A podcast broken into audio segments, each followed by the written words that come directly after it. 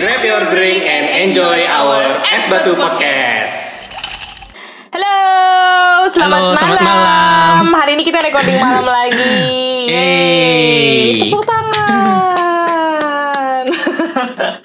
Oh, abis Hari ini kita makan nggak- gula berapa banyak dia kayaknya happy juga nih. Ah, eh, iya, jadi gue hari ini kebetulan eh, seharian gue nggak minum air putih, jadi gue seharian minumnya kopi sama gula. Jadi ya, hello diabetes ya. Tapi hari ini malam ini kita nggak cuman berdua doang nih, kita ada seseorang nun jauh di sana Mhm. yang udah siap berbagi pengalaman ya, berbagi cerita anjay. Anjay. Disapa dulu dong. Halo. Tupai Black Coffee passwordnya. Bukan ya, sorry. Halo Mbak Molly. Halo Mbak Molly. Oh ini Apa lagi kuis ya? Iya, kita lagi kuis. Oh hadiahnya apa nih sepeda? Hadiahnya doa. Doa. itu lebih berharga loh. Iya. Mbak Molly apa kabar? Baik. Baik. Gimana kabarnya? Alhamdulillah ya baik. Asik. Tapi ini eh, ini sebenarnya teman-teman baik kita juga nih yang ada di eh, yang masih di Korea. Jadi tapi Masih mungkin boleh ya? kenalan dulu nih Mbak Molly. Sekarang ya sekarang di Korea lagi ngapain sih? Terus dulu gimana nih ceritanya bisa ke Korea nih gitu. Eh, halo apa kabar? Iya elah kok kayak lagi di radio. Gak apa-apa. Kita emang sistemnya gitu. Sok kenal, sok deket. Mbak Molly kayaknya gorgi nih, Gang. gorgi nih. Ya Mbak Molly. Gorgi. Ini udah lama gue gak ngobrol sama Nadila. Terakhir setahun yang lalu tahu. Eh iya ya. Oh iya pas nikahannya Mas Rio ya. Iya abis itu abis gue ngejemput lo ke airport lo nginep ke rumah gue gue anterin lo lo nggak pernah ngontak gue lagi Emang anjir gue. Oh dikacangin god. gue seakan-akan ini ya cowok yang suka ghosting gitu. Ghosting banget ya. gue ghosting banget maaf ya Mbak Molly. Ya udah, mulai Ya sekarang gue akan lebih sama sering. cewek lagi Anyway lu ceritain dulu lu gimana di Korea lagi oh iya ngapain? oh iya ya Suka ini ya. suka terdistract Oke. Oh, gue di Korea lagi S3 Terus Hmm. di sini sekarang tuh udah lima tahun ya Oh lima Iya. tahun kalau nggak salah Gila sih. Terus kayak belum akan kembali ke Indonesia dalam waktu dekat ya Karena corona Tapi lu udah udah mau selesai ya S3-nya ya? Aduh jangan tanya itu deh Gak tahu gue Lu jangan tanya Sensitif anak ya. PhD lulus kapan coy. Itu kayak lu nanya nikah kapan, sensitif gitu loh. Itu bahkan lebih lebih Lebih sensitif daripada nikah kapan ya. Eh, Aduh nggak tahu deh gue Doain ya tahun depan deh Amin. Kita doakan teman-teman Mbak Molly bisa lulus tahun depan. Anyway, lu di sana jurusannya apa sih, Mbak Oh Mo? gue ngambil polymer engineering Kayak lu Nat dulu Ya kan ceritanya ya gue tahu, tapi kan yang lain nggak tahu. Iya di sini ambil polymer semua senada. Iya, orang si Bernard juga polymer engineering. Benar enggak tahu polymer science kan lu Eh, ya Bernard iya kan? Polimer saya, ya ya sih gitulah, masih itulah. Iya tapi masih Tapi perpolimeran lah. Ya, masih dunia polimer. Lu fokusnya di bidangnya apa sih, Mbak? Kalau gue kebetulan S2, S3 eh, di lab yang sama ya. Jadinya sekarang fokusnya sama aja tuh, masih di nanomaterial. Apa pun yang kecil-kecil. Kecil kecil. Senang menilik-nilik yang kecil ya. Iya, yang nggak Iya, iya, kelihatan. iya, iya. Ah, yang goib ya. Jadi Kayaknya sama deh sama si Bernard juga, ya nggak sih? Ya kan eh, lab lu Ber- sering berkoalisi dengan lab gua, Mbak. masih inget nggak Ber? Apa? Lo terakhir ketemu gue kapan deh? Iya coba. Gue ingetnya justru pertama kali ketemu Mbak Molly waktu di Korea, yaitu pas Wah, kita berangkat conference. sama banget. Pertemuan pertama yang berkesan ya. Padahal Kita lu junior gue berangkat. ya, gue gak pernah tahu. Iya dan dan selama selama empat tahun di Semarang itu kayak gue nggak pernah tahu ada orang nama Molly gitu sebagai senior gue. Gue baru tahu pas Sama di sih, pas di Korea. itu Iya, Iya, gue iya juga sih. udah pernah cerita sama Mbak Molly kayak sorry ya Mbak dulu waktu lu di Tekim kita nggak tahu.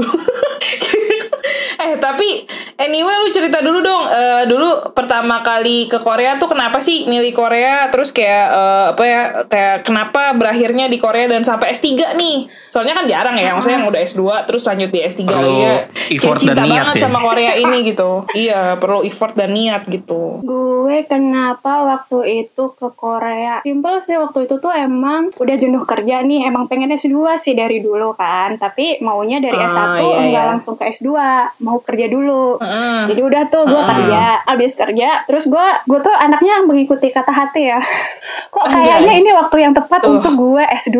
Oke lah, gue Wow. gue nyari tuh S2 apa di internet kan. Terus Ah. ada nih kan udah ada nih teman-teman kita yang di teman-teman angkatan gue sih yang di Korea. Waktu itu tuh ada ada Rio, ada siapa lagi Anyes, ada Hana kan. Terus Marcel. mereka tuh suka post. Hmm. Enggak, waktu itu Marcel belum. Oh Marcel belum. Waktu itu masih ber- belum. Waktu itu pokoknya aku tuh gue lihat ada yang nyebar informasi tentang beasiswa itu kalau nggak salah di grup angkatan gue. Ya udahlah kebetulan nih gue kan lagi nyari S2. Ya udah gue coba tuh.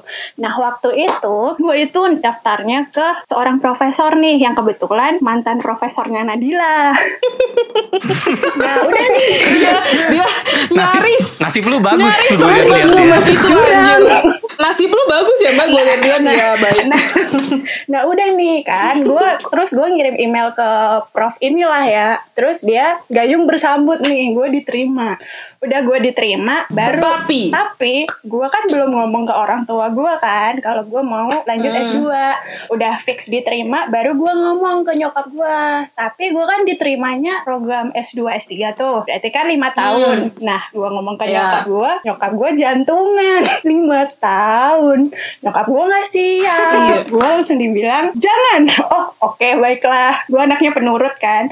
Gak boleh nih sama nyokap mau gue. dinikahin ya? Bang berkah Iya. nurutin untung- apa kata ibu Iya. lu tuh berkah cuy iya Untung gue anaknya nggak itu. melawan orang tua juga kan. Jadinya ya Iya, udah, iya, gue nggak iya, boleh. iya. Ya udahlah, gue ngomong. Gue akhirnya. Tapi gue waktu itu nggak langsung nolak prof lunat jadi gue diem dulu nih sama mama gue ternyata mama gue tuh curhat ke sahabatnya entah sahabatnya Hmm. nyokap gue ngomong kayak gimana akhirnya nyokap gue ngebolehin tapi saat nyokap gue ngebolehin gue ambil beasiswa itu ternyata tuh deadline gue daftar di semester itu tuh udah telat Telat. gitu loh iya jadi terlambat oh, lah ya. udah terlambat terus yang ternyata lo udah ngeiyain itu jadi posisi itu tuh diambil sama lu Nat Ah. makasih Apes banget gua. loh makasih loh kalau mau ganti jadi Ya lu kalau kalau nggak sih lu nyaris berakhir dan berujung kayak gue sih. Iya. Buat teman-teman yang mau tahu ceritanya, dengerin di episode eh, udah cerita. Banyak sih dia. 15. Banyak. Banyak Udah. banget cerita. udah tuh kan kayak gitu. Tapi di situ eh, prof lu tuh tapi baik nat sama gue. Jadi dia tuh kayak nggak enak gitu jadi sama anaknya gue. aja. nggak jadi tuh dia nggak Ah. enak gitu kan sama gue kayaknya. Terus pas gue ngiyain terus dia tuh lama balesnya. Terus gue follow up lagi kan. Terus dia ngejelasin kenapa dia ba- eh, reply email gue tuh lama. Soalnya tuh dia lagi nyariin prof buat gue yang butuh mahasiswa baru Hmm. gitu. Nah ternyata Hmm. eh, prof itu tuh adalah prof gue yang sekarang Prof lu yang sangat angelic itu ya. Iya yang sangat angelic itu Ternyata gue ah, di Iya. sama prof lu tuh diarahin ke prof gue yang sekarang Eh kebetulan eh, konsentrasi di labnya dia itu sesuai dengan minat gue Jadinya ya udahlah gue terima tawaran beasiswa yang di labnya prof gue ini Atas bantuan prof lu Heran ya dia baik ke orang Baik lain ya. banget waktu itu terus kayak terus tuh waktu itu tuh gue kan gue nggak tahu nih gue bakal keterima di prof yang baru ini apa enggak gue tuh sampai bilang ke Ah. prof lo oh gue berharap kalau misalnya gue keterima gue bisa ketemu sama prof lu ini prof lu Nat kita sebut saja prof Hmm. JHK ya biar gampang gue harap gue Iya. bisa ketemu Prof siapa? JHK kan lu udah lupa nama prof Oh, lu iya, JHK. sendiri Lumayan ya. pengalaman buruk sebagai Bagian buruk dalam hidup gue sih jadi kayak agak pengen gue lupain. Iya, gue tuh berharap kalau misalnya gue keterima, gue uh, bisa ketemu Prof lu. Gue bilang gitu kan di email. Terus Prof lu, oh tenang aja, Hmm. kita pasti akan bertemu. Asal lu bilang iya aja ke Prof ini. Wah, enak banget gue. Pokoknya tuh Dia baik banget. dia tuh Prof. Iya. Aduh, tapi Prof lu uh, sekarang mm, ya tetap gitu aja sih. Ya, ya, maksudnya tapi at least dia pernah berbuat baik lah Iya. dalam hidupnya gitu. Tapi Jadi dia tuh kalau sama anak lab lain tuh baik. Gue herannya kalau sama anak labnya dia kenapa sadis banget. Emang tipikal karena kayak gitu dia gak sih? memiliki mbak. Ya gitu deh, kita malah jadi gibah. Ya, jadi emang Mbak Molly ini diselamatkan sama doa ibu kayaknya. Kayak jangan, Dia- dia jangan diberkati diberikan ya. prof yang aneh-aneh gitu. Ya diberkati karena nurut coy. Karena kan waktu pertama kali dibilang jangan gitu, dia nggak ngelawan gitu. Kalau mungkin gue selama selama hidup gue dosa mama gue maaf ya mak. mendapatkan tapi eh, maksudnya lu ini juga ya mbak eh, kayak tetap eh, lanjut sampai S3 tuh kenapa nih mbak kayak apa yang membuat lu ingin tetap lanjut setelah S2 maksudnya lu tujuan gitu. utama lu tadi kan lu cerita ya gue emang pengen S2 gitu tapi lu terus sekarang S3 nih S3 kan another Level, another apa ya another stakes dalam hidup lah ya another level lah itu kayak a whole new level lah eh, bener-bener nggak bisa mungkin S2 lu udah bisa pastiin lulus 2 tahun tapi S3 kan kita nggak eh, uncertainty life ya nah itu lu kenapa sih mbak tiba-tiba pengen S3 nggak tiba-tiba sih kenapa lu pengen lanjut S3 Jadi sebelum gue masuk ke S2 pun gue udah tahu. Nah kalau eh, Berna juga. Jadi waktu itu tuh gue Iya, dari sama. awal emang udah tahu kalau tujuan gue tuh emang mau S2 sama S3 dari awal. Karena gue tujuannya adalah untuk Oh. jadi dosen kebetulan. wow Mantap ya dari depan udah mantap ya. Nggak kayak sama nggak kayak gue sama Iya, Nadila. iya, dari Di tengah goyang eh keluar. iya Oh, dari awal gue udah tahu gue tuh mau jadi apa, tujuan gue apa. Nah, Nah. itu guys. Jadi ketika lu ke sana lu pastiin tujuan lu gitu kan. Jangan jadikan lanjut. S2 itu sebagai pelarian. Jangan iya, tapi gue pelarian sih. Terus ketemunya Oh, lebih parah. Iya iya iya. Oke oke oke. Tapi maksud gue eh, selama selama S2 dan S3 ini beside kita kuliah, kita juga kan banyak melakukan kegiatan ya. Misalnya kan ya, ya. lab nge- nge-lab lah terutama nih kita eh, misalkan kayak kita nge-lab, eksperimen dan lain-lain. Eh, nah di di S2 dan S3 ini kan kita pasti eh, produce something ya. Maksudnya beside hasil eksperimen juga hasil eksperimennya juga harus dipublish di sesuatu kan. Dan menurut gue itu yang jadi salah satu benefit lah kalau misalnya emang lu kuliah S2 dan S3 di luar negeri Dan gitu lu kan. memang Karena udah lu, dedikasi eh, untuk jalur akademis. Yes, yes, yes, yes. Jadi emang emang itu yang eh, salah satu yang bikin kita apa ya? eh istilahnya itu salah satu benefit juga ya selain ya? selain beasiswa, Sebuah- sebuah selain achievement. Achievement bener-bener bener. Maksudnya kan kayak gila men gue nggak pernah sih terbayang dalam hidup gue gue nulis sebuah scientific writing gitu kayak Iya. jurnal or paper itu kayak Ketika lu it's menggoogling not my style. menggoogling nama lu sendiri, itu keluar artikel itu, itu kayak sebuah pencapaian Iya, yang bisa gitu. yang actually bisa lu sombongin gak sih orang lain? Iya iya iya iya. Jadi kayak kalau ditanya udah berapa paper lo anjay gitu kan. Eh, silakan cari nama gue di Molly Google juga- Scholar. Iya bisa cari nama gue juga di Google Scholar. cari nama Mbak Molly juga di Google Jadi Scholar bisa ada sekarang pasti kalau kan. misalnya ada orang yang nge-googling nama lo di Google yang muncul bukan cuma profil sosial media lo ya. Yo, Yes, maksudnya kayak itu. kita bisa setingkat setingkat lebih keren lah, ya. Kayak ma- nama kita ada di sebuah scientific writing tuh kayak wow gitu, sebuah pencapaian dalam hidup gitu kan. Tapi anyway, Mbak Molly lu udah S2 S3 pasti lu bikin juga kan paper dan jurnal internasional dan lain-lain. Kebetulan iya. Ya jadi Kebetulan kebetulan iya, kebetulan sebuah keharusan ya. Iya, wajib itu hukumnya. Eh, kebetulan kita dibayar untuk menghasilkan itu kebetulan ya. Iya saudara-saudara. Kalau nggak ada hasilnya lo ngapain aja tuh? Dua tahun tiga tahun tapi tapi sebenarnya eh, paper sama jurnal ini apa sih mbak maksudnya kalau boleh diceritain nih dari sisi lo deh Buat Eh, lo. apa sih paper sama Ya. jurnal ini Buat- Eh, buat lo gitu artinya ya definition definition ya lo bisa jelasin juga nih ke pendengar kita sebenarnya apa sih kita lagi ngomongin apa sih nih gitu oh jadi kalau misalnya nih eh, orang nyebut jurnal jurnal itu lebih ke kayak publishernya gitu kali ya kan kita sering kalau di Iya, Indo iya, kan iya. kita Home termnya pakai ya. jurnal-jurnal gitu Heeh, sementara Hmm. kalau paper itu ya artikel lo hasil ya karya ilmiah lo lah. Karya ilmiah bener itu yang lebih familiarnya di Indonesia. Gue lagi mikir lu- udah apa lupa ya ya? bahasa familiarnya ya? Ya karya ilmiah itu. Jadi karya ilmiah itu adalah kesempatan lo me- mengkomunikasikan hasil riset lo ke halayak ramai. Jadi eh, hasil riset lo itu bukan cuma dikip buat diri lo sendiri tapi perlu juga lo lo share ke orang-orang yang lain. Jadi gimana cara Iya, eh, benar-benar. ya gitulah. Jadi gimana caranya apa mbak? Lanjut mbak gue tadi mau ngomong apa jadi lupa Jadi gimana caranya Sering terjadi. halayak umum Jadi itu bisa mengerti caranya? gitu ya? Iya, jadi gimana caranya orang-orang di luar sana itu mengerti tentang apa yang lo lakukan. Sehingga kalau ada orang yang ingin uh, mencari informasi yang gimana ya ngomongnya? Terkait terkait Topik eh, itu. penelitian itu lah ya Ah, misalkan kalau misalnya- mungkin ada Kalau misalnya ada orang yang tertarik dengan uh, field lo, dengan topik lo, mereka bisa lah. Apa bisa lah apa coba? Aduh, Jadi intinya ngerti nih guys, jurnal itu bisa dijadiin referensi kalian pada saat membuat eh, suatu karya ilmiah. Jadi kan kalian bikin karya ilmiah tuh nggak mungkin eh, ngasal ya, nggak mungkin cuman dari misalnya Wikipedia, Hmm. ya dan everything ya. Maksud gue eh, referensi itu kan kita bener-bener butuh sesuatu hal yang emang udah dipatenkan dan udah dieksperimenkan gitu kan. Iya. Jadi nggak nggak yang kayak lu mau mau bilang satu tambah satu dua itu tuh jangan based on Google or based on Wikipedia. Nah itu lebih lebih lebih Apalagi spesifiknya tuh blogspot gitu ya. Kalau lu Blogspot blogspot ya. masih ada ya. Agak ngeri loh.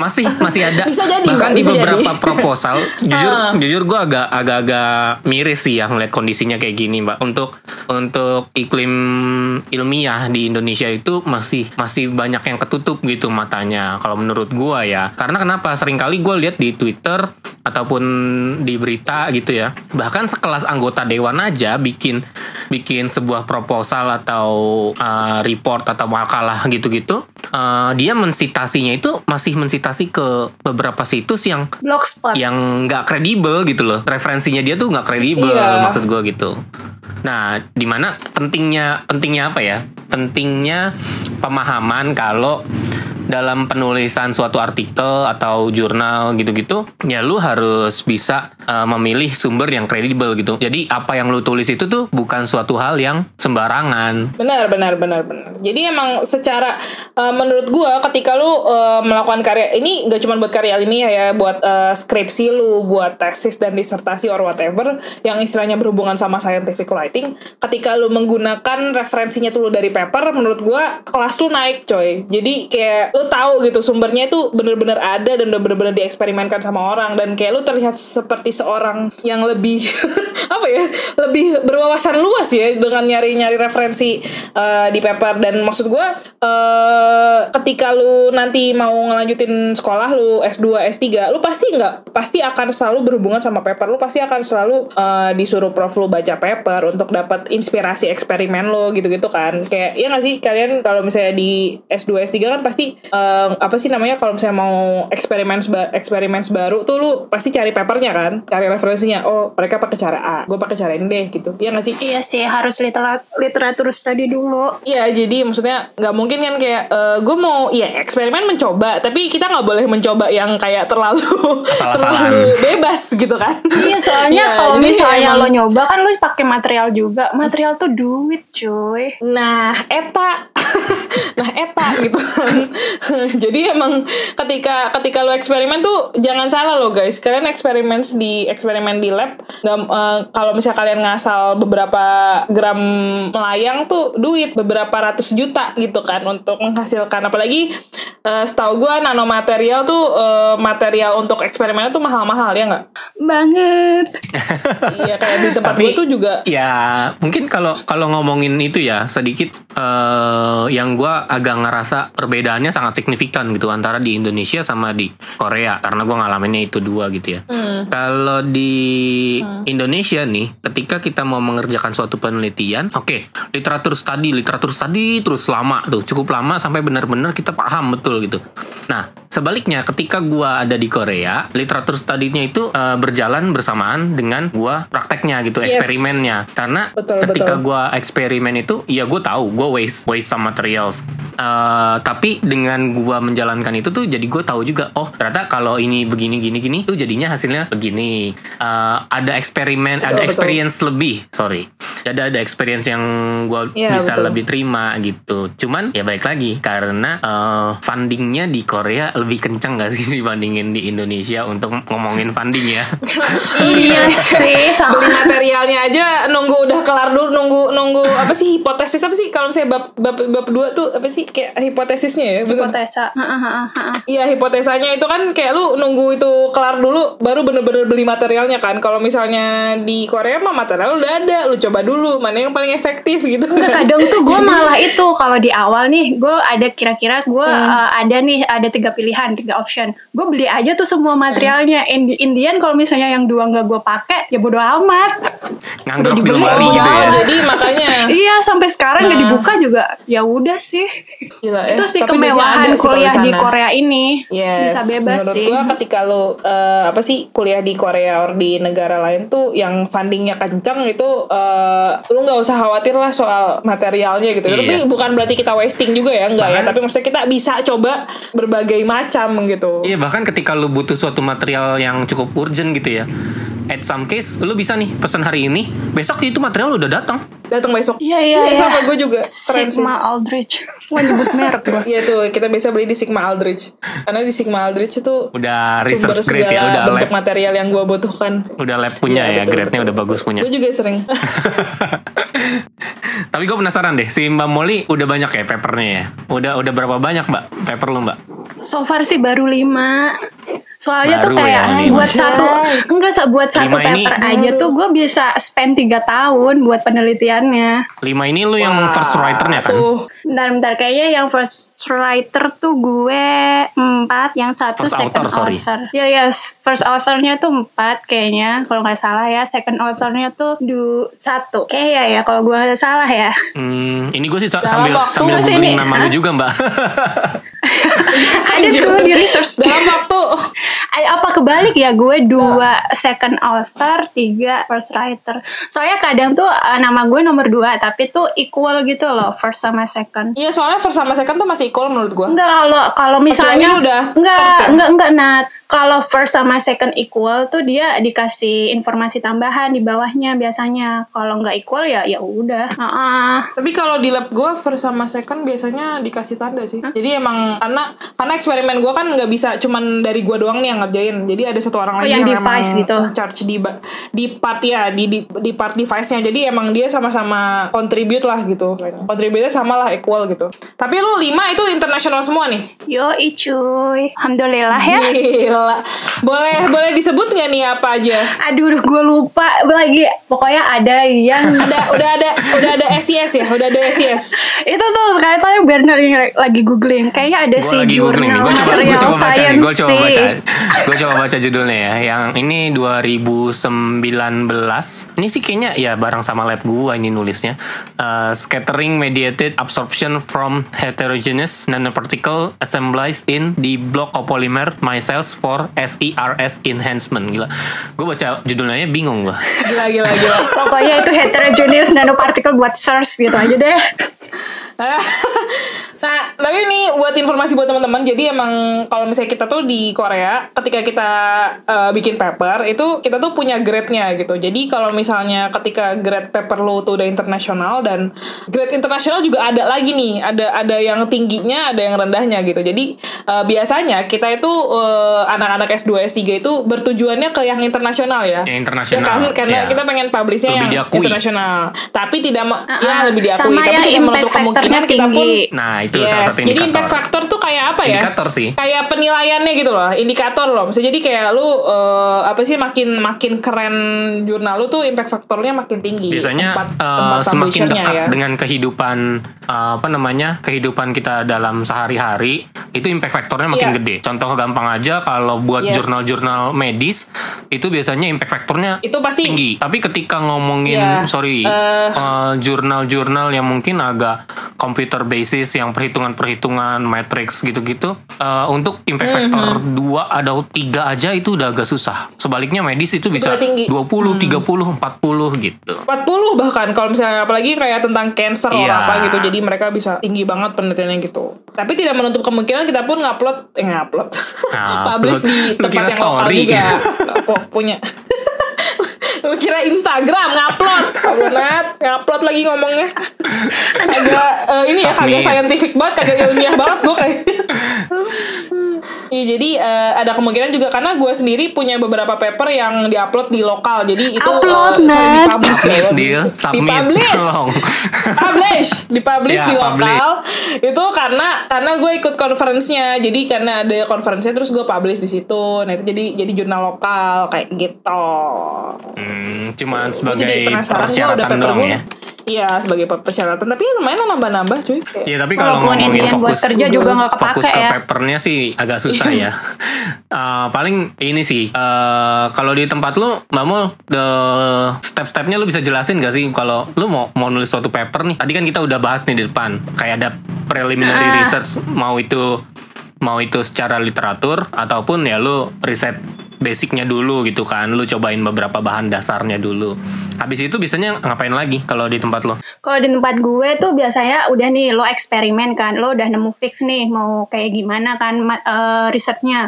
Terus lo udah dapat hasil. Nah dari hasil ini lo lo mm, lo telah lagi nih mana sih hasil yang lagi. sering Heeh, di- eh, hasil yang lebih sering muncul bukan yang paling bagus ya, tapi eh, Oh. tren yang lo- sering muncul tuh yang kayak gimana itulah yang lo ambil.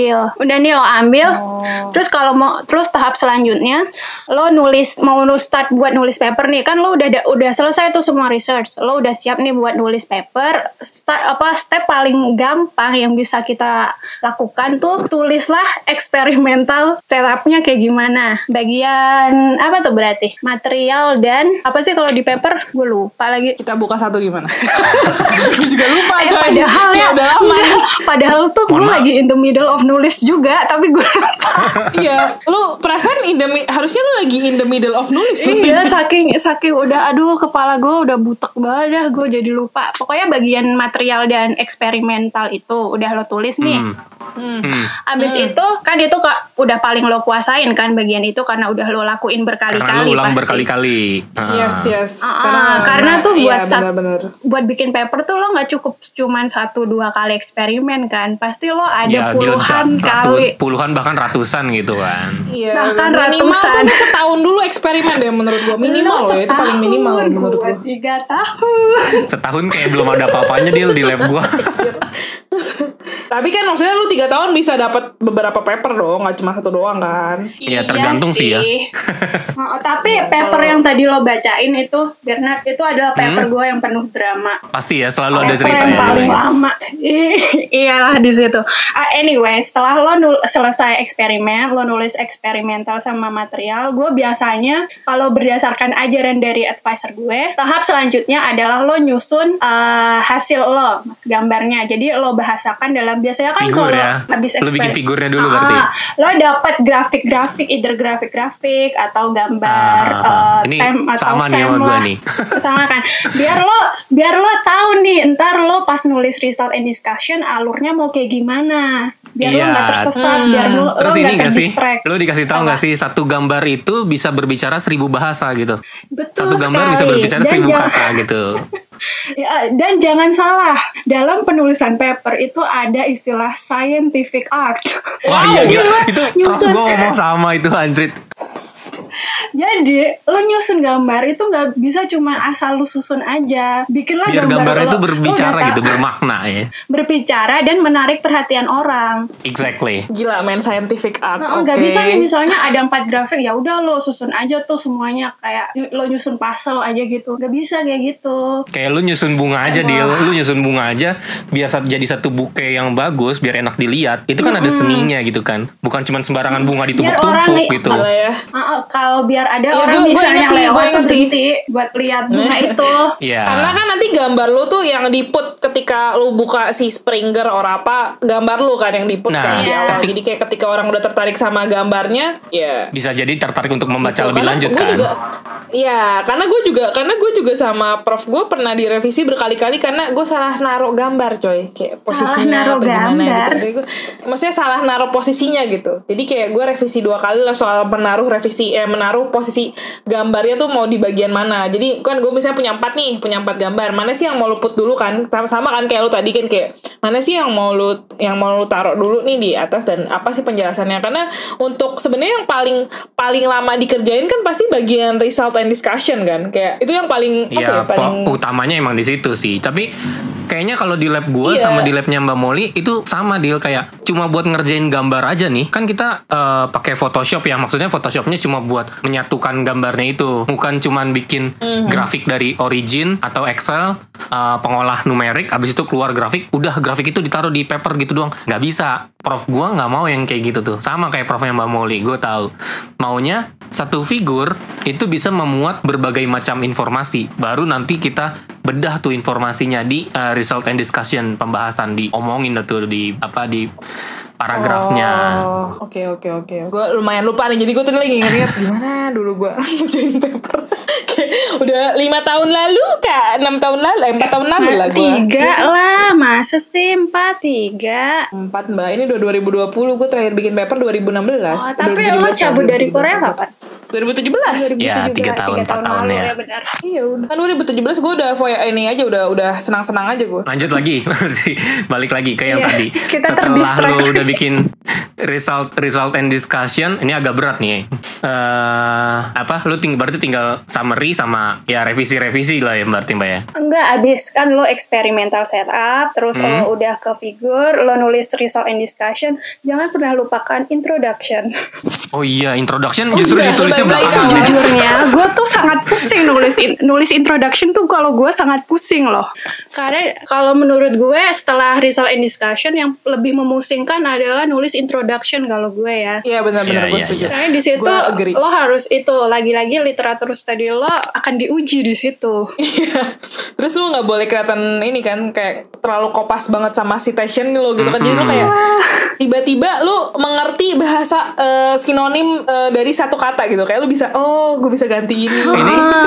ini ketika nulis introduction tuh yang namanya thesaurus tuh jadi sahabat lu banget tuh tau nggak iya, iya bener coy. Dan lu seri- pasti sering me- menggunakan furthermore ya kan. Furthermore, Moreover, in this regard, of kan? that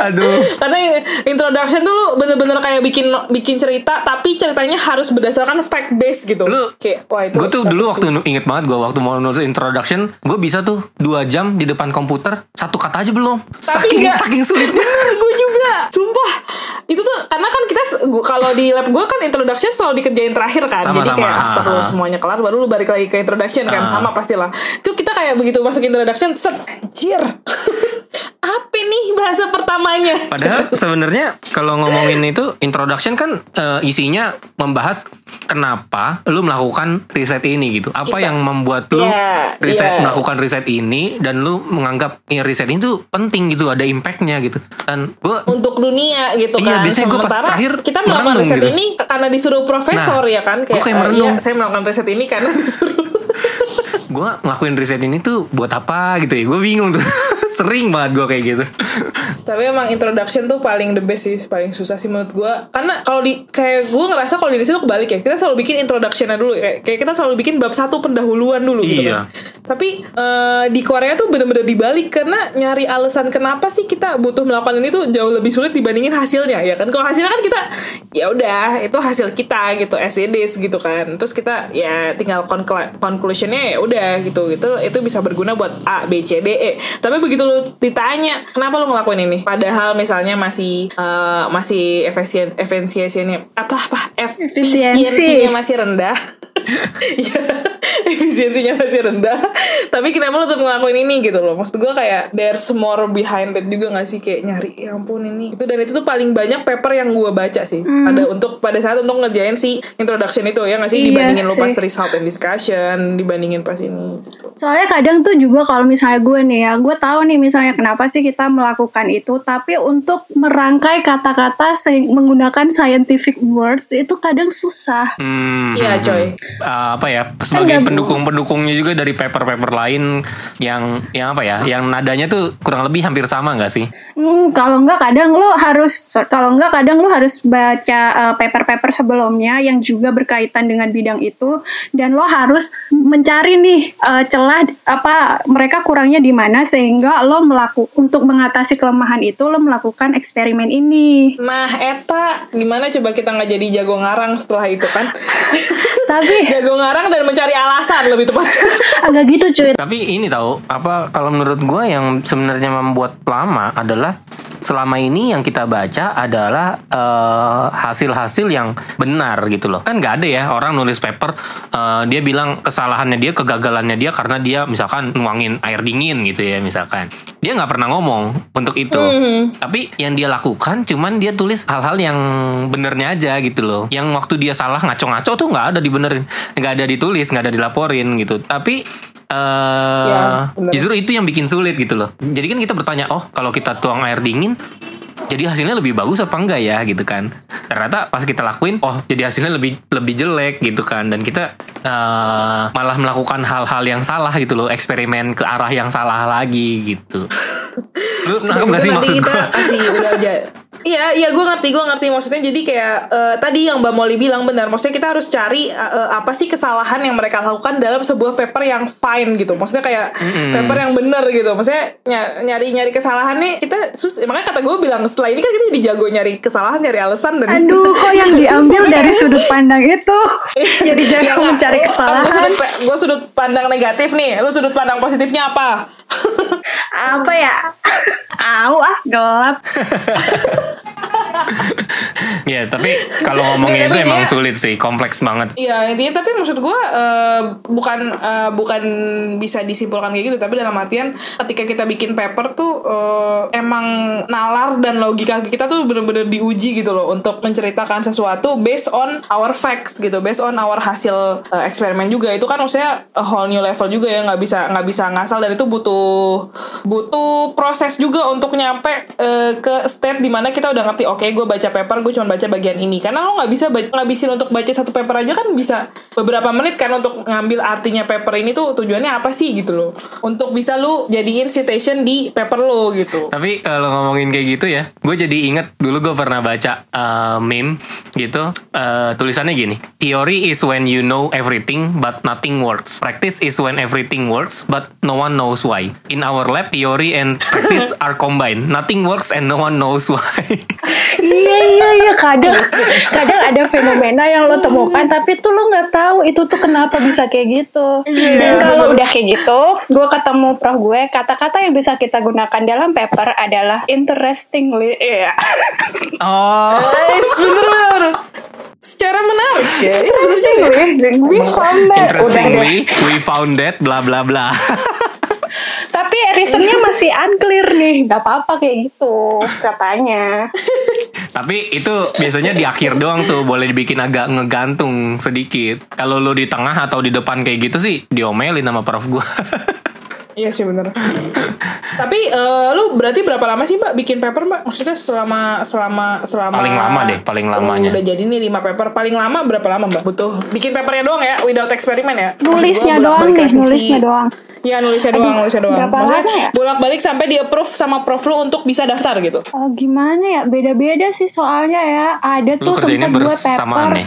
ada yang gue paper kayak revisinya cu- ke prof gue do ke prof gue tuh cuma dua kali ada ada juga gue yang revisi sampai tujuh kali tuh ada yang yang tujuh kali tuh yang prof eh, yang paper yang kolaborasi sama prof lu Bernard prof gua yang Emang itu Prof lu, Ber. gue nggak ngerti deh itu sampai tujuh kali gue juga lupa kenapa alasannya tapi kalau untuk durasi waktunya gue nggak gue duh gue nggak nggak tahu deh gue asal se tiga bulan saya kadang gue di Tiga bulan? mungkin ya gue lupa more or less tiga bulan lah mungkin ya atau bisa lebih juga gue nggak tahu deh Tapi maksudnya eh, untuk jadi emang kita juga kayaknya juga nggak bisa kelamaan juga ya untuk dikasih batas waktu sampai akhirnya benar-benar daftar tuh.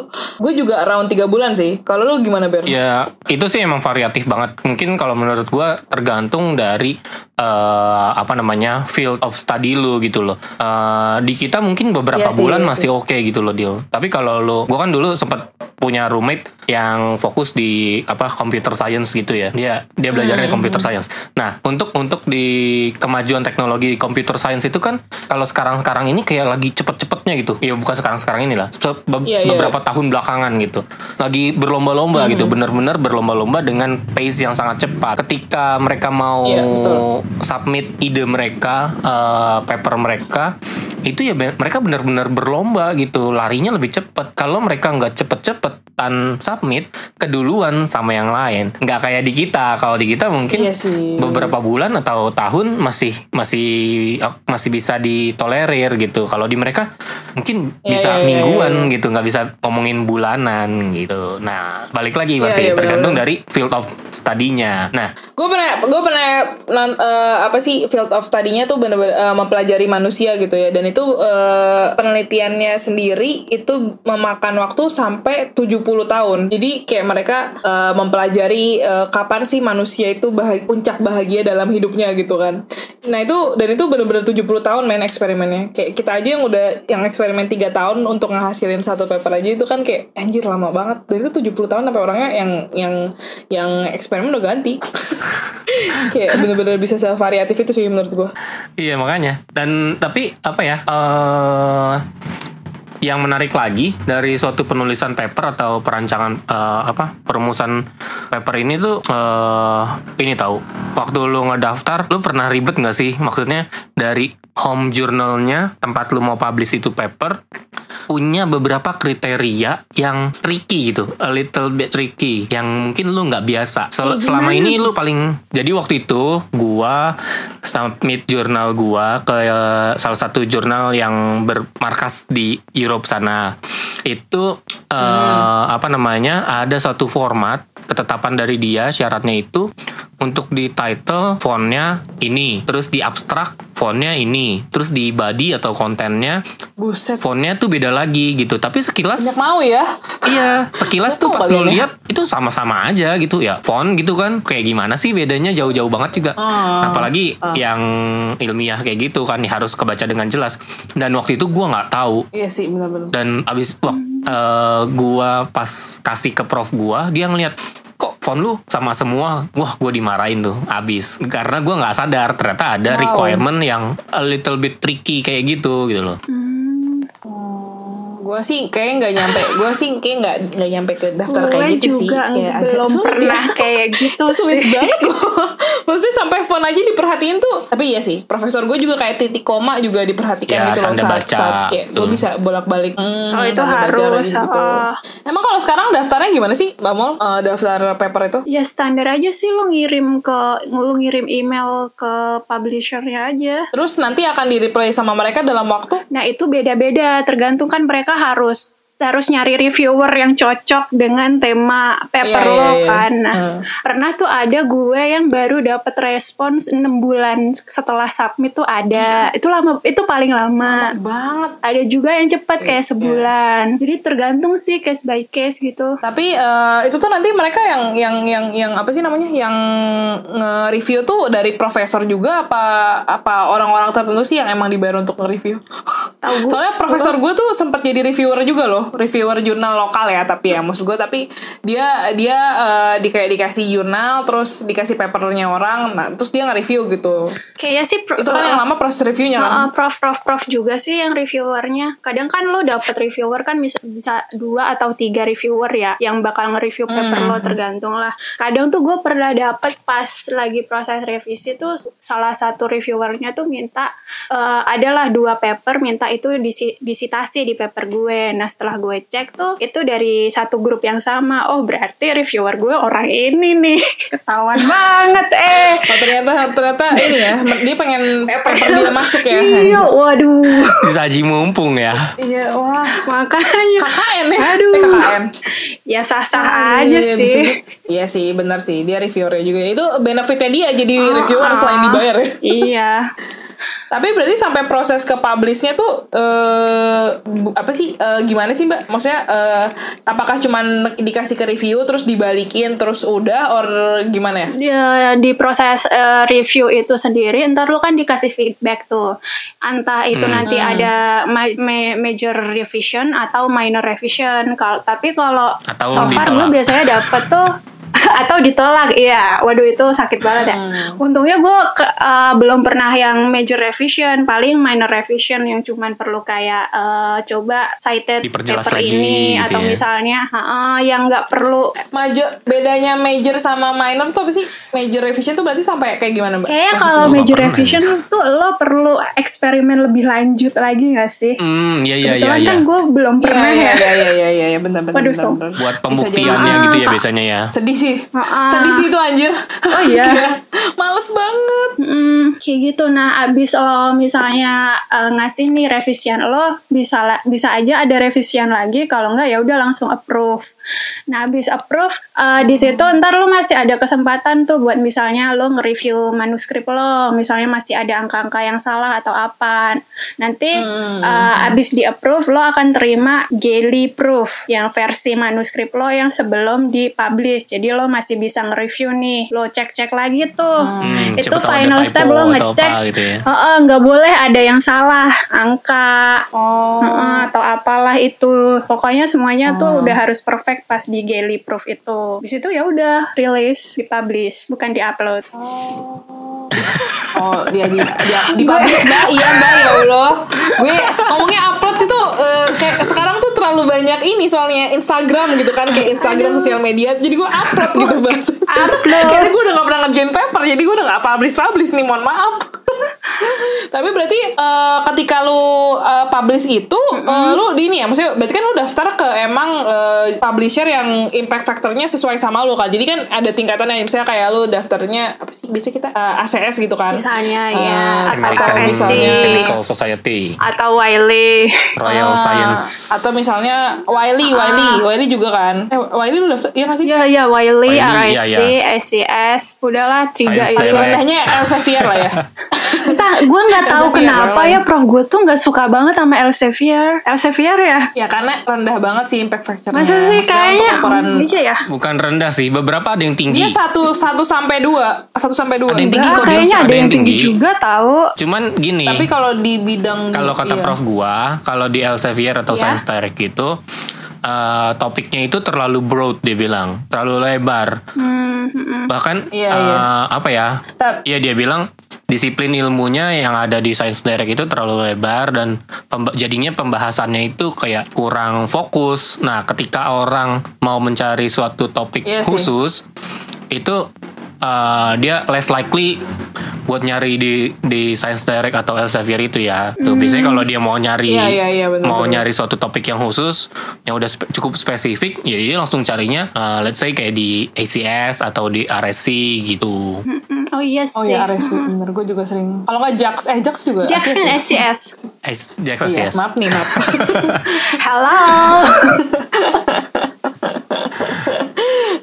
Tapi emang kayak kalau misalnya di kita tuh tingkatan kayak tingkatan mewahnya sebuah paper tuh eh, di impact factor-nya kan. Jadi kayak kalau teman-teman gue tuh ada yang kayak eh, eh gue publish di Nature nih, kayak langsung wow. Dewa. Nature men kayak dewa banget loh, gila gitu kan. Kayak Suatu kebanggaan Nature ya. tuh impact factor-nya bisa sampai 40 gitu. Apalagi kalau lu bahasnya kayak cancer dan apa dan obat-obatan lainnya itu kayak dewa banget sih. Dan gue bangga teman-teman di Indonesia tuh ada yang sampai publish di Nature gitu. Iya loh. keren sih banget. itu. Yang di Korea mungkin bisa jadi eh, apa ya eh, bisa jadi motivasi juga ya ketika lu bisa dan itu tuh kayak lu bener-bener menemukan sesuatu untuk dunia gitu gak sih kalau lu bisa masuk nature atau apa Ya, nama lu at least bener-bener bisa dipakai setelah itu lebih, gitu loh. tertera lebih jelas lah kalau di sana. Lebih banyak orang yang ngeliat nama lu. Tapi ini deh, Iya, apa? anjay. Dari tadi kita kan udah ngomongin paper gini-gini.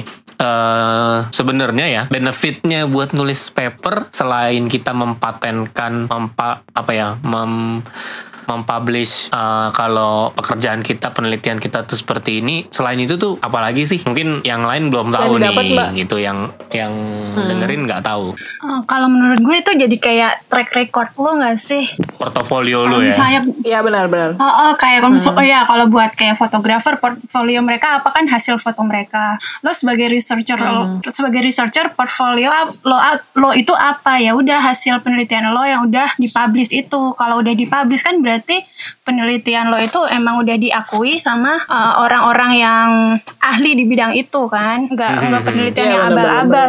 nggak kayak kemarin apa tuh yang ada yang kayak di YouTube apa tuh yang si obat covid. yang in- apa interview sama prof siapa yang ketika lo googling dia nggak jelas tuh track recordnya kayak gimana? Pasti diragukan ya. iya.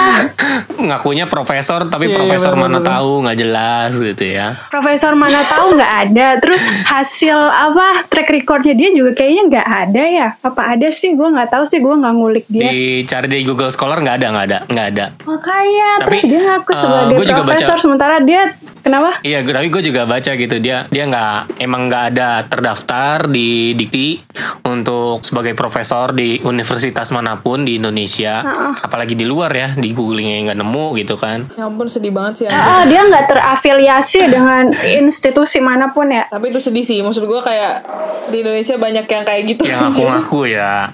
Tapi Iya, enough, gibahin itu. Karena yang menurut gue ya nggak ada nggak ada banyak nggak ada manfaatnya sih buat kita gitu. Tapi Tapi lu dapat dapat duit gak sih mbak? Eh, nah kalau itu gue- mending kalau ngomongin manfaat duit tuh. Eh, lagi-lagi Iya, cuan ya lagi-lagi cuan Iya, lagi-lagi cuan. Set Lagi-lagi cuan ya. Nggak ada Nat nggak ada kalau di duit, gue nggak ada Oh, eh. nggak ada cuy Insentif gitu. Oh nggak ada. Hah? Soalnya kalau di tempat gue, gue dikasih. Di Iya gue gua tahu ada kalau di lab lu Jadi ada eh, apa sih namanya kayak eh, apa ya reward Insentif. lah buat lu nulis. insentif itu kayak semacam kayak sama. bilangnya. Kalau di tempat gua bilangnya itu insentif gitu. Jadi ketika lu berhasil publish satu paper, Iya iya benar-benar. biasanya prof tahu-tahu Dapat bonus. bisikin ke lu. Dia cuma bisikin gitu ngomongin ngomong secara individually gitu ya atau di PM di chat lu gitu. Dibisik-bisik Iya, terus dia bilang, eh gue nambahin nambahin sekian ratus ribu won ke stipend lo bulan ini. Eh, anggap aja itu insentif karena lo udah kerja keras, udah nulis paper gini gini gini gini. Iya iya benar gue juga. gue nggak ada loh kayak gitu Kok sedih sih mbak? Oh, berarti ini tergantung lab ya? Eh gue Iya. semua lab memberikannya gitu. sedih deh gue tahu Tapi kenyataan kalau lu ini nggak masuk lab gue juga nggak apa-apa sih mau Oh, enggak sih makasih ya gue cinta prof gue cinta Tidak prof perlu ya lab terima gue. kasih ya. Tapi ini tahu apa? gue juga pernah baca benefit dari nulis paper itu. Selain tadi udah jadi portofolio lu, impactnya itu adalah ketika lu nanti uh, melanjutkan karir lu di bidang akademis, uh, lu jadi dosen atau profesor gitu ya. Uh, ketika lu apa namanya? Proposal penelitian lo buat dapetin research fund itu dia juga bakal ngelihat dari portofolio lo itu dari seberapa banyak paper yang udah dipublish dan seberapa Ah, impactnya iya, iya, gitu kayak ibaratnya lu perusahaan nih iya, iya, lu punya iya, duit iya, ya kan mau lu alokasikan buat riset buat R&D Lu cari sponsor gitu kan. Ah, lu lu sponsor nih, lu sponsornya nih, lu yang punya duit nih gitu kan. Nah, tapi kan lu nggak mau dong sembarang kasih duit lu ke sembarangan orang, ke sembarangan orang apalagi yang ngaku-ngaku Iya. profesor Iya. gitu kan. Yang nggak pernah kelihatan portofolionya jelasnya kayak gimana gitu. Nah, itu lihatnya ya di situ seberapa banyak paper yang udah dipublish dari lab ini atau dari orang ini. Iya sih bener sih. Baru lu bisa dapet duitnya di ujungnya. Mungkin nanti Mbak Molly di depan kayak itu baru mencari-cari Sama kalau itu, kalau mau nyari kerja juga itu juga penting tau. Kalau misalnya mau cari kerja di jalur eh, akademik ya, paper itu Hmm. akan sangat jadi nilai plus di di, di buat diri lo. Saya Terutama kalau misalnya lu daftar ini ya, daftar kayak Postdoc gitu ya? eh, dosen atau Heeh, ya intinya postdoc akademis atau ya. dosen Iya, itu penting banget. Soalnya kemarin berhubung gue uh, rencananya tahun depan udah mau lulus ya, gue udah mulai lihat-lihat lowongan kerjaan gitu. Amin. Gue udah mulai lihat lowongan kerjaan gitu dan rata-rata emang kalau Oh. mau jadi dosen diutamakan tuh yang uh, punya uh, publikasi di jurnal internasional Iya iya iya iya iya. kayak gitu. Iya, iya sih, bener sih. Jadi gue juga kan eh, sebelum gue masuk S3 nih, gue udah ditanya sama prof gue. Jadi gue lo buat ke depannya tuh mau kayak gimana? Gue ceritalah gue mau jadi dosen kayak gini kayak gini gitu kan. Hmm. Terus eh, sama prof gue udah diarahi, oh berarti kalau lo mau mau jadi dosen, berarti lo akan butuh publikasi yang banyak nih. Jadi sama beliau gue di- dibantu gimana caranya biar gue publikasinya bisa ba- bisa banyak dan di jurnal yang bagus. Sama prof gue juga gue udah diarahin. Ntar kalau misalnya lo mau ngelamar kerja lo eh, titik beratin di paper yang ini. Karena ini eh, impactnya lebih gede dibandingkan yang lain. Kayak gitu sih. Hmm. Wow, berarti penting juga ya untuk ngasih tahu kayak aspirasi. Sebenarnya sama aja ya kayak misalnya kalau kita kerja juga kita kan pasti kasih aspirasi lu mau ke mana sih abis ini? gitu kan. Dan nanti yang akan nge-promote atau nge nge-boosting nama lu kan profesor lu juga ujung-ujungnya gitu. Jadi penting punya hubungan baik sama profesor tuh penting Banget. gitu. Sama siapa aja deal. Iya. Namanya juga advisor. Nanti beliau yang akan memberikan Iya. advice-advice buat kita. Dan Ya, juga nanti gitu mungkin dia yang kalau misalnya ditanyain kayak eh, lu mau daftar ke mana, pasti kan dia yang akan ditanyain kan, eh gimana sih dulu si Nadila, or gimana sih dulu si eh, Molly kerja di tempat lu tuh gimana gitu kan, pasti kayak dia akan jadi referensi kita juga gak sih? Kayak, Iya betul sekali. Iya, Jadi makanya- relasi dengan advisor tuh juga dijaga ya. Iya, makanya kalau relasi lu nggak baik, eh, cari kerja di tempat kayak gitu ya. lo mau, lo mau curhat Nat? Iya kayak langsung banting setir gitu. eh gue gue nggak tahu loh. Bernard sekarang di Indo ngapain? Kerja di mana Sama maksud? Dia banting setir juga. Oh sama kayak lo. Iya, Satu dia perusahaan. juga pindah enggak enggak satu perusahaan, tapi dia banting setir juga. Dia udah enggak enggak enggak riset-riset lagi dia, udah. Nggak ada riset gue jualan mbak dia, sekarang. Mbak. Jualan udah. Jualan. Iya, Mbak. Iya jualan apa? Iya, jualan. Kalau Nadila lu kan tau gue nggak? tahu tuh. Gue jualannya ke Nadila. Hah? Gue jualannya ke Nadila. Oh, oh lo supplier perusahaannya Nadila. Bahan yang lebih mahal daripada airnya. Iya kan? Galan. Iya, betul betul betul. Dari segelas Mbak? aqua, dari sebotol aqua, bahan apa yang lebih mahal dari itu? Dari airnya. Iya, betul betul. Apa coba? Plastiknya kan? Adalah Adalah. Iya iya itu. plastiknya, betul. Pe- Polimernya. Jadi emang dia jualan polimer ya. Lagi-lagi. Oh, Iya, jadi kita semua udah banting setir semua nih, Mbak. Udah kayak ya udahlah. haruskah gue banting setir juga? Aduh, Terlambat. jangan mbak, Janganlah, jangan kalau mbak. lu- Nanti lahan gue sempit. Kalau udah di on on the right track, lu udah on the right track banget lo. Aduh, pusat. Tapi ini Apa? Anyway, kita udah ngobrol satu jam, Hmm. tidak terasa ya. kayak kayak ngobrol banyak banget nih Mbak sama Mbak Molly dari A sampai Z soal paper. Eh, mungkin Mbak Molly bisa Bosenin ya? enggak lah, emang kita biasanya juga satu jam ini. Kalau misalnya apa sih eh, episode episode kita semua tuh satu jam gitu dan kayak eh, harus disudahi karena kalau dua jam eh, susah gitu. Mungkin kita bisa bikin dua part jadinya kalau dua jam. Dua jam Tapi kita paper. eh, mau mungkin Mbak Molly bisa share juga apa ya kayak kayak pesan-pesan lah ya. Kesan-pesan nih buat teman-teman yang emang nanti eh, pengen daftar kuliah ke Korea S2 S2 S3 terutama ya yang emang eh, apa sih bisa bisa mengencourage lah. Kalau misalnya lu ke Korea tuh pasti lu akan di support soal papernya dan lain-lain gitu. Jadi bisa lu sharing lah mbak benefit-benefitnya kalau emang kita kuliah di sana dan hubungannya sama paper tuh gimana gitu. Anjir lo gak, nggak bilang sama gue ada kayak begini. gue mana sih?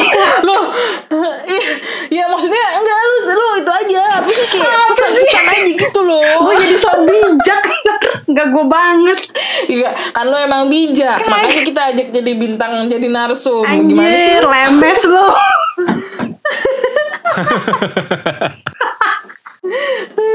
Apa ya saran-sarannya ya? Ya sebelum lo memutuskan untuk lanjut S2 dan S3, lo tentuin dulu deh goal lo ke depannya tuh maunya jadi apa. Soalnya buat dulu S3 ya. itu adalah komitmen jangka panjang ya. Iya, Akan iya, banyak eh, halang rintangan yang menghadang lo. Jenuh itu juga pasti akan ada, tapi ya kalau lo emang udah dari awal udah tahu goal lo apa ya, lo akan maju terus. asik Gitu aja deh. gitu guys oke gila makasih banget ya mbak Molly Nggak berasa ya. ceritanya gue nggak berasa nih udah satu jam banget nih kita ngobrolin dan kayak gue eh, mungkin karena gue udah lama ya gak ngerjain paper ya jadi kayak gue bener-bener baru oh iya ternyata kayak gitu ya ternyata Agak-agak buta ternyata jadinya. kita bisa loh guys iya agak-agak buta bisa tapi maksudnya gue yang gue miss dari kita dari gue sih mungkin karena Lo mes dari- sama dari diri lo sendiri. Wow. Iya iya iya karena dari zaman S1 tuh gue nggak gue suka nulis tapi gue nggak pernah kebayang gue nulis di sesuatu yang scientific gitu.